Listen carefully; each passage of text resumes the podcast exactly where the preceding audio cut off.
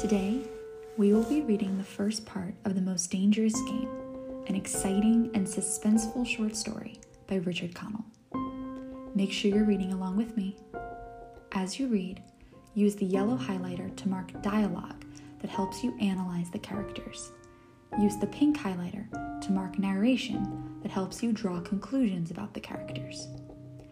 Remember that you can pause this audio at any time to click on the definitions of words you don't know. Happy reading! The Most Dangerous Game by Richard Connell. Off there to the right, somewhere, is a large island, said Whitney. It's rather a mystery. What island is it? Rainsford asked. The old charts call it Ship Trap Island, Whitney replied. A suggestive name, isn't it? Sailors have a curious dread of the place. I don't know why. Some superstition. Can't see it, remarked Rainsford, trying to peer through the dank tropical night that was palpable as it pressed its thick, warm blackness in upon the yacht. You've good eyes, said Whitney with a laugh, and I've seen you pick off a moose moving in the brown fall bush at four hundred yards, but even you can't see four miles or so through a moonless Caribbean night. Nor four yards, admitted Rainsford. Ugh, it's like moist black velvet. It will be light in Rio, promised Whitney. We should make it in a few days. I hope the jaguar guns have come in from Purdey's. We should have some good hunting up the Amazon. Great sport, hunting. The best sport in the world, agreed Rainsford. For the hunter, amended Whitney, not for the jaguar. Don't talk rot, Whitney, said Rainsford. You're a big game hunter, not a philosopher. Who cares how a jaguar feels? Perhaps the jaguar does, observed Whitney. Bah, they've no understanding. Even so, I rather think they understand one thing fear. The fear of pain and the fear of death. Nonsense, laughed Rainsford. This hot weather is making you soft, Whitney. Be a realist. The world is made up of two classes the hunters and the huntees. Luckily, you and I are the hunters. Do you think we've passed that island yet? I can't tell in the dark. I hope so. Why? asked Rainsford. The place has a reputation, a, a bad one. Cannibals, suggested Rainsford. Hardly. Even cannibals wouldn't live in such a god-forsaken place. But it's gotten into sailor lore somehow. Didn't you notice that the crew's nerves seemed a bit jumpy today? They were a bit strange now that you mention it. Even Captain Nielsen, yes, even that tough minded old Swede who'd go up to the devil himself and ask him for a light. Those fishy blue eyes held a look I never saw there before. All I could get out of him was, This place has an evil name among seafaring men, sir. Then he said to me, very gravely, Don't you feel anything? As if the air about us was actually poisonous. Now, you mustn't laugh when I tell you this. I did feel something like a sudden chill. There was no breeze. The sea was as flat as a plate glass window. We were drawing near the island then. What I felt was a, a mental chill, a sort of sudden dread. Pure imagination, said Rainsford. One superstitious sailor contained the whole ship's company with his fear. Maybe, but sometimes I think sailors have an extra sense that tells them when they are in danger. Sometimes I think evil is a tangible thing, with wavelengths, just as sound and light have. An evil place can, so to speak, broadcast vibrations of evil. Anyhow, I'm glad we're getting out of this zone. Well, I think I'll turn in now, Rainsford. I'm not sleepy, said Rainsford. I'm going to smoke another pipe on the afterdeck. Good night, then, Rainsford. See you at breakfast. Right. Good night, Whitney. There was no sound in the night as Rainsford sat there but the muffled throb of the engine that drove the yacht swiftly through the darkness and the swish and ripple of the wash of the propeller. Rainsford, reclining in a steamer chair, indolently puffed on his favorite briar. The sensuous drowsiness of the night was on him. It's so dark, he thought, that I could slip without closing my eyes. The night would be my eyelids, an abrupt sound startled him. Off to the right he heard it, and his ears, expert in such matters, could not be mistaken. Again he heard the sound, and again, somewhere, off in the blackness, someone had fired a gun three times. Rainsford sprang up and moved quickly to the rail, mystified. He strained his eyes in the direction from which the reports had come, but it was like trying to see through a blanket. He leaped upon the rail and balanced himself there to get greater elevation. His pipe, striking a rope, was knocked from his mouth. He lunged for it. A short, hoarse cry came from his lips as he realized he had reached too far and had lost his balance. The cry was pinched off short as the blood warm waters of the Caribbean Sea closed over his head. He struggled up to the surface and tried to cry out, but the wash from the speeding yacht slapped him in the face, and the salt water in his open mouth made him gag and strangle. Desperately, he struck out with strong strokes after the receding lights of the yacht, but he stopped before he had swum fifty feet. A certain cool headedness had come to him. It was not the first time he had been in a tight place. There was a chance that his cries could be heard from someone ab- aboard the yacht, but that chance was slender and grew more slender as the yacht raced on. He wrestled himself out of his clothes and shouted with all his power. The lights of the yacht became faint and ever vanishing fireflies. Then they were blotted out entirely by the night. Rainsford remembered the shots. They had come from the right, and doggedly he swam in that direction, swimming with slow, deliberate strokes, conserving his strength. For a seemingly endless time, he fought the sea. He began to count his strokes. He could do possibly a hundred more, and then Rainsford heard a sound. It came out of the darkness, a high screaming sound, the sound of an animal in an extremity of anguish and terror. He did not recognize the animal that made the sound. He did not try to. With fresh vitality, he swam toward the sound. He heard it again. Then it was cut short by another noise, crisp, staccato. Pistol shot, muttered Rainsford, swimming on. Ten minutes of determined effort brought another sound to his ears, the most welcome he had ever heard the muttering and growling of the sea breaking on a rocky shore. He was almost on the rocks before he saw them. On a night less calm, he would have been shattered against them. With his remaining strength, he dragged himself from the swirling waters. Jagged crags appeared to jut into the opaqueness. He forced himself upward, hand over hand. Gasping, his hands raw, he reached a flat piece at the top. Dense jungle came down to the very edge of the cliffs. What perils that tangle of trees and underbrush might hold for him did not concern Rainsford just then. All he knew was that he was safe from his enemy, the sea, and that utter weariness was on him. He flung himself down at the jungle edge and tumbled headlong into the deepest sleep of his life. When he opened his eyes, he knew from the position of the sun that it was late in the afternoon. Sleep had given him new vigor. A sharp hunger was picking at him. He looked about him almost cheerfully. Where there are pistol shots, there are men, where there are men, there is food, he thought. But what kind of men, he wondered, in so forbidding a place? An unbroken front of snarled and ragged jungle fringed the shore. He saw no sign of a trail through the closely knit web of weeds and trees. It was easier to go along the shore, and Rainsford floundered along by the water. Not far from where he had landed, he stopped. Some wounded thing, by the evidence a large animal, had thrashed about in the underbrush. The jungle weeds were crushed down and the moss was lacerated.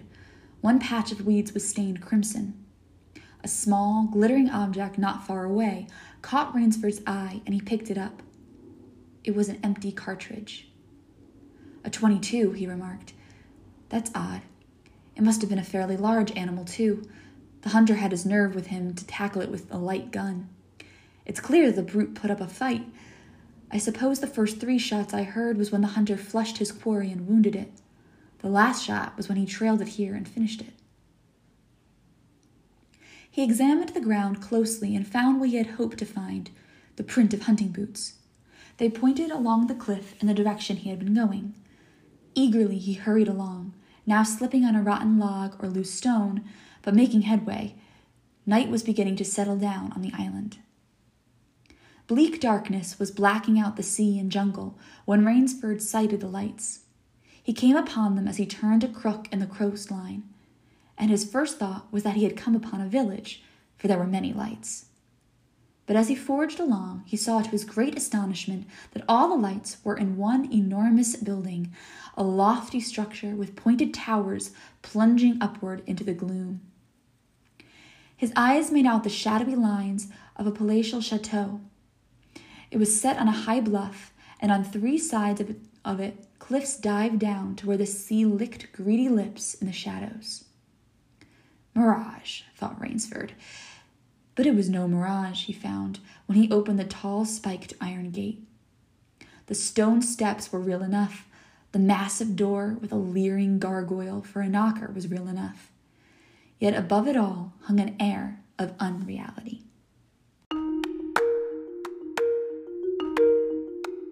Please pause here to answer the reading comprehension question. He lifted the knocker and it creaked up stiffly as if it had never before been used. He let it fall, and it startled him with its booming loudness. He thought he heard steps within. The door remained closed. Again, Rainsford lifted the heavy knocker and let it fall. The door opened then, opened as suddenly as if it were on a spring, and Rainsford stood blinking in the river of glaring gold light that poured out. The first thing Rainsford's eyes discerned was the largest man Rainsford had ever seen a gigantic creature, solidly made and black bearded to the waist. In his hand, the man held a long barreled revolver, and he was pointing it straight at Rainsford's heart. Out of the snarl of beard, two small eyes regarded Rainsford. Don't be alarmed, said Rainsford, with a smile which he hoped was disarming. I'm no robber. I fell off a yacht. My name is Sanger Rainsford of New York City. The menacing look in the eyes did not change. The revolver pointed as rigidly as if the giant were a statue. He gave no sign that he understood Rainsford's words, or that he had even heard them. He was dressed in uniform, a black uniform trimmed with gray astrakhan. I'm Sanger Rainsford of New York City, Rainsford began again. I fell off a yacht. I am hungry. The man's only answer was to raise with his thumb the hammer of his revolver. Then Rainsford saw the man's free hand go to his forehead in a military salute, and he saw him click his heels together and stand at attention. Another man was coming down the broad marble steps, an erect, slender man in evening clothes. He advanced to Rainsford and held out his hand.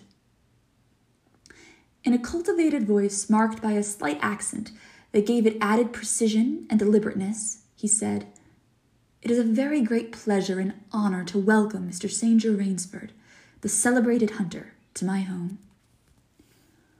Automatically, Rainsford shook the man's hand. I've read your book about hunting snow leopards in Tibet, you see, explained the man. I am General Zaroff. Rainsford's first impression was that the man was singularly handsome. His second was that there was an original, almost bizarre quality about the general's face.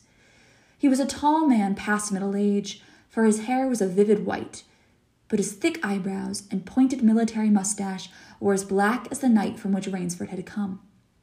His eyes, too, were black and very bright.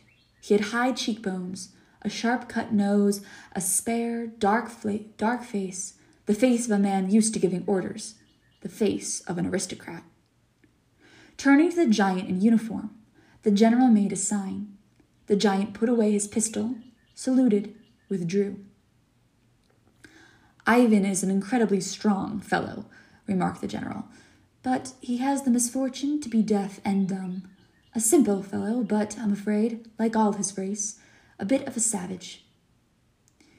Is he Russian? He is a Cossack, said the general, and his smile showed red lips and pointed teeth. So am I. Come, he said, we shouldn't be chatting here. We can talk later. Now you want clothes, food, rest. You shall have them. This is a most restful spot. Ivan had reappeared, and the general spoke to him with lips that moved but gave forth no sound. Follow Ivan, if you please, Mr. Rainsford, said the general. I was about to have my dinner when you came. I'll wait for you. You'll find that my clothes will fit you, I think. It was to a huge, beam ceiling bedroom with a canopied bed big enough for six men that Rainsford followed the silent giant. Ivan laid out an evening suit, and Rainsford, as he put it on, noticed that it came from a London tailor who ordinarily cut and sewed for none below the rank of duke. The dining room to which Ivan conducted him was in many ways remarkable. There was a medieval magnificence about it. It suggested a baronial time, a baronial hall of feudal times, with its oaken panels, its high ceiling, its vast refectory table where two score men could sit down to eat. About the hall were mounted heads of many animals lions, tigers, elephants, moose, bears, larger or more perfect specimens Rainsford had never seen. At the great table, the general was sitting, alone. You'll have a cocktail, Mr. Rainsford, he suggested. The cocktail was surpassingly good, and, Rainsford noted, the table appointments were of the finest the linen, the crystal, the silver, the china. They were eating borscht, the rich red soup with whipped cream so dear to Russian palates. Half apologetically, General Zaroff said, We do our best to preserve the amenities of civilizations here. Please forgive any lapses. We are well off the beaten track, you know. Do you think the champagne has suffered from its long ocean trip? Not in the least, declared Rainsford. He was finding the general a most thoughtful and affable host, a true cosmopolite. But there was one small trait of the general's that made Rainsford uncomfortable. Whenever he looked up from his plate, he found the general studying him, appraising him narrowly. Perhaps, said General Zaroff, you were surprised that I recognized your name. You see, I read all books on hunting published in English, French, and Russian. I have but one passion in my life, Mr. Rainsford, and it is the hunt. You have some wonderful heads here, said Rainsford as he ate a particularly well cooked filet mignon. That Cape Buffalo is the largest I ever saw. Oh, that fellow. Yes, he was a monster. Did he charge you? Hurled me against a tree, said General. Fractured my skull, but I got the brute. I've always thought, said Rainsford, that the Cape buffalo is the most dangerous of all big game. For a moment, the general did not reply. He was smiling his curious, red lipped smile. Then he said slowly, No, you are wrong, sir. The Cape buffalo is not the most dangerous big game. He sipped his wine. Here in my preserve on this island, he said in the same slow tone, I hunt more dangerous game. Rainsford expressed his surprise. Is there big game on this island? The general nodded. The biggest. Really? Oh, it isn't here naturally, of course. I have to stock the island. What have you imported, General? Rainsford asked. Tigers? The general smiled. No, he said. Hunting tigers ceased to interest me some years ago. I exhausted their possibilities, you see. No thrill left in tigers, no real danger. I live for danger, Mr. Rainsford. The general took from his pocket a gold cigarette case and offered his guest a long black cigarette with a silver tip. It was perfumed and gave off a smell like incense. We will have some capital hunting, you and I, said the general. I shall be most glad to have your society. But what game? began Rainsford. I'll tell you, said the general. You will be amused, I know. I think I may say, in all modesty, that I have done a rare thing. I've invented a new sensation. May I pour you another glass of port? Thank you, General.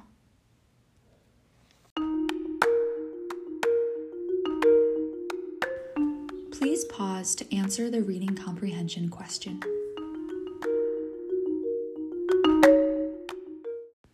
The general filled both glasses and said, God makes some men poets, Some he makes kings, some beggars. Me he made a hunter. My hand was made for the trigger, my father said. He was a very rich man with a quarter of a million acres in the Crimea, and he was an ardent sportsman. When I was only five years old, he gave me a little gun, specially made in Moscow for me, to shoot sparrows with. When I shot some of his prize turkeys with it, he did not punish me. He complimented me on my marksmanship. I killed my first bear in the Caucasus when I was ten. My whole life has been one prolonged hunt. I went into the army. It was expected of noblemen's sons, and for a time commanded a division of Cossack cavalry. Cal- cavalry. But my real interest was always the hunt. I have hunted every kind of game in every land.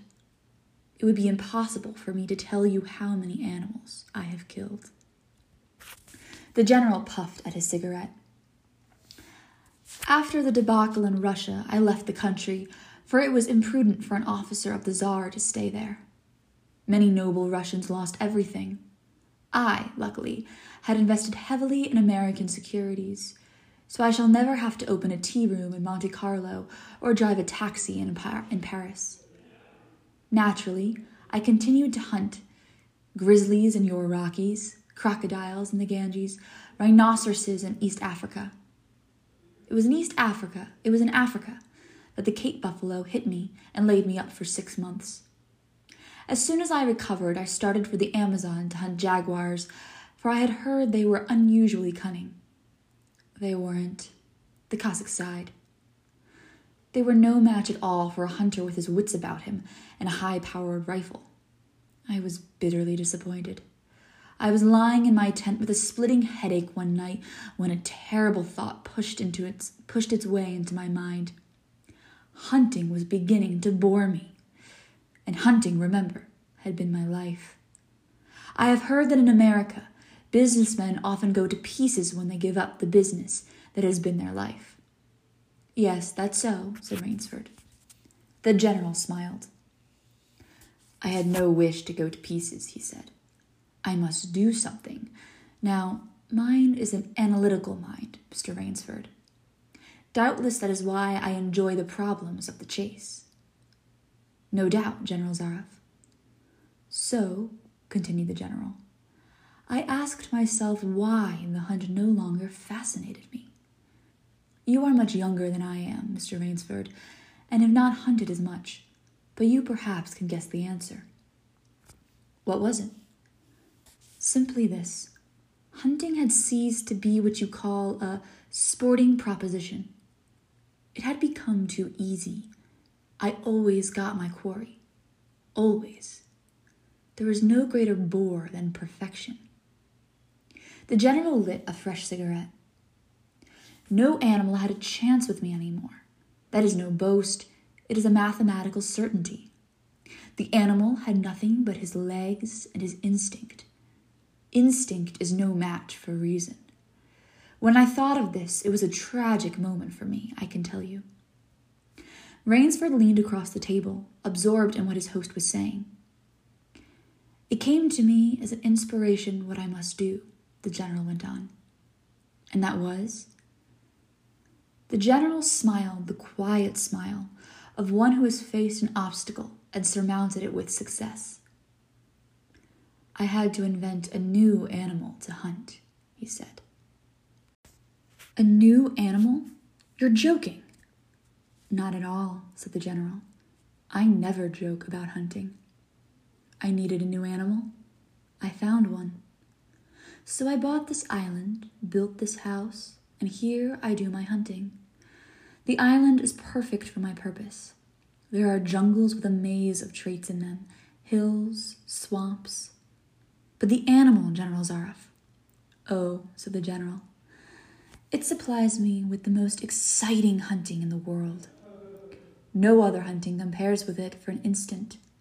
Every day I hunt, and I never grow bored now, for I have a quarry with which I can match my wits. Rainsford's bewilderment showed in his face. I wanted the ideal animal to hunt, explained the general. So I said, What are the attributes of an ideal quarry? And the answer was, of course, it must have courage, cunning, and above all, it must be able to reason.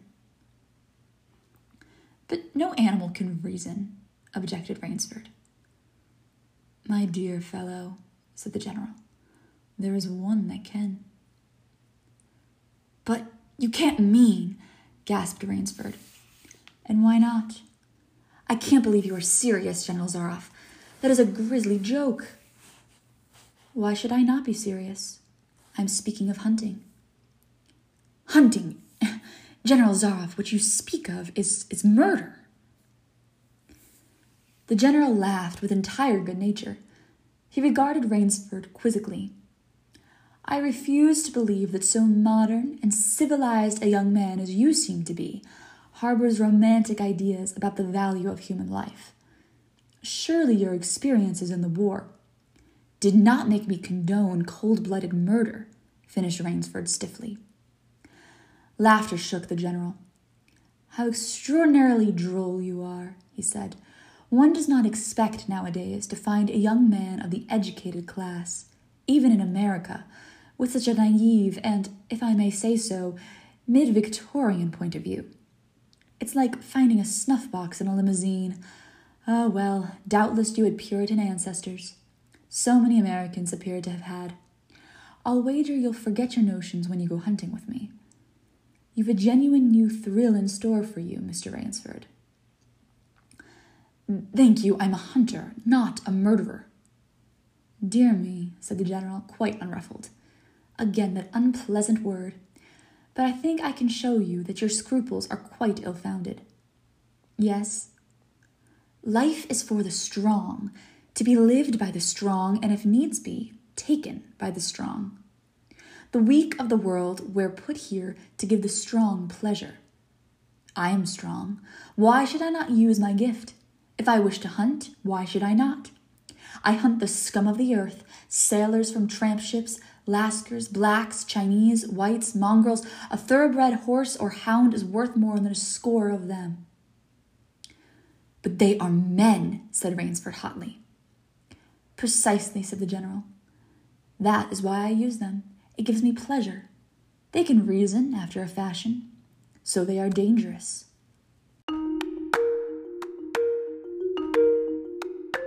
Please pause here to answer the reading question.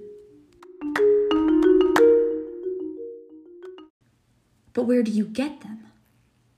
The general's left eyelid fluttered down in a wink. This island is called Shiptrap, he answered. Sometimes an angry god of the high seas sends them to me. Sometimes, when Providence is not so kind, I help Providence a bit. Come to the window with me. Rainsford went to the window and looked out toward the sea. Watch, out there, exclaimed the general, pointing into the night. Rainsford's eyes saw only blackness, and then, as the general pressed a button, far out to sea Rainsford saw the flash of lights. The general chuckled. They indicate a channel, he said, where there's none. Giant rocks with razor edges crouch like a sea monster with wide open jaws. They can crush a ship as easily as I crush this nut. He dropped a walnut on the hardwood floor and brought his heel grinding down on it. Oh, yes, he said, casually, as if in answer to a question. I have electricity. We try to be civilized here. Civilized? And you shoot down men? A trace of anger was in the general's black eyes, but it was there for but a second, and he said, in his most pleasant manner, Dear me, what a righteous young man you are. I assure you I do not do the thing you suggest. That would be barbarous. I treat these visitors with every consideration. They get plenty of good food and exercise. They get into splendid physical condition. You shall see for yourself tomorrow. What do you mean? We'll visit my training school, smiled the general. It's in the cellar. I have about a dozen pupils down there now. They're from the Spanish bark Sanlucar that had the bad luck to go on the rocks out there. A very inferior lot, I regret to say. poor specimen, specimens and more accustomed to the deck than the jungle. He raised his hand, and Ivan, who served as waiter, brought thick Turkish coffee. Rainsford, with an effort, held his tongue in check.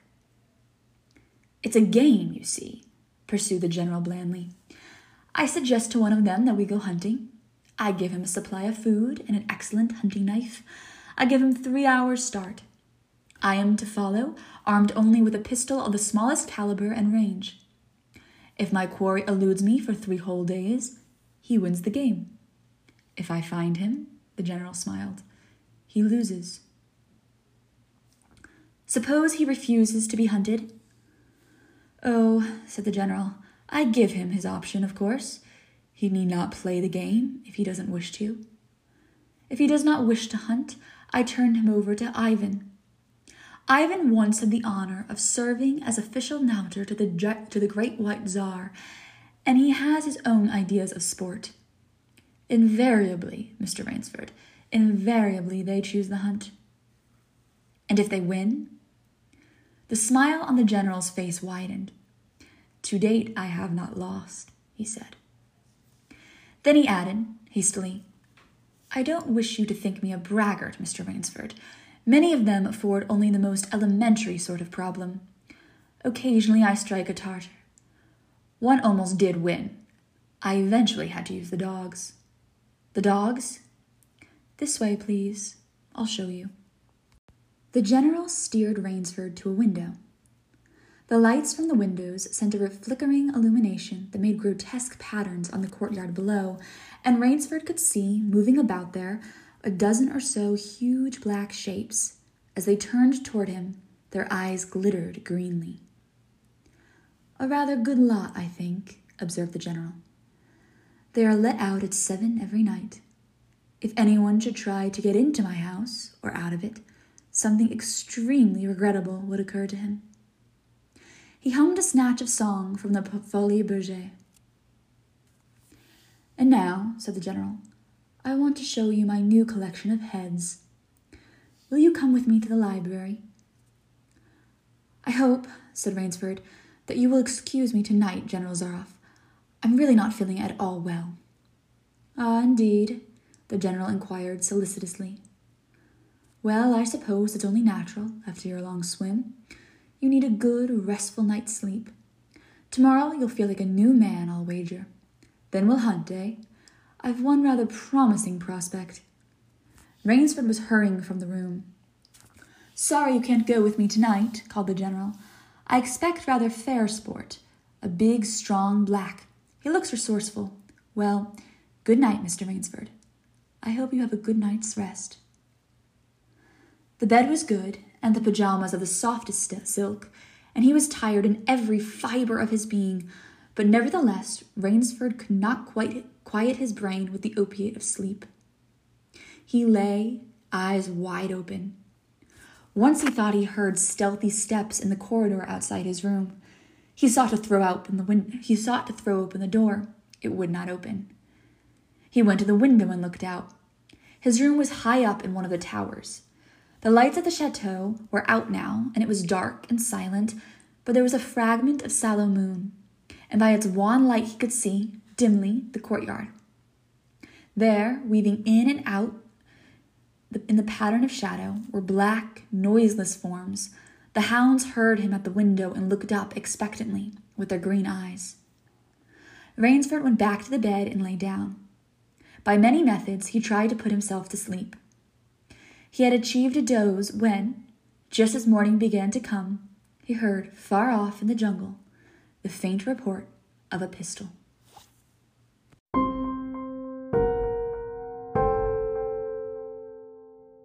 Please answer the final reading comprehension question. This concludes part one of The Most Dangerous Game.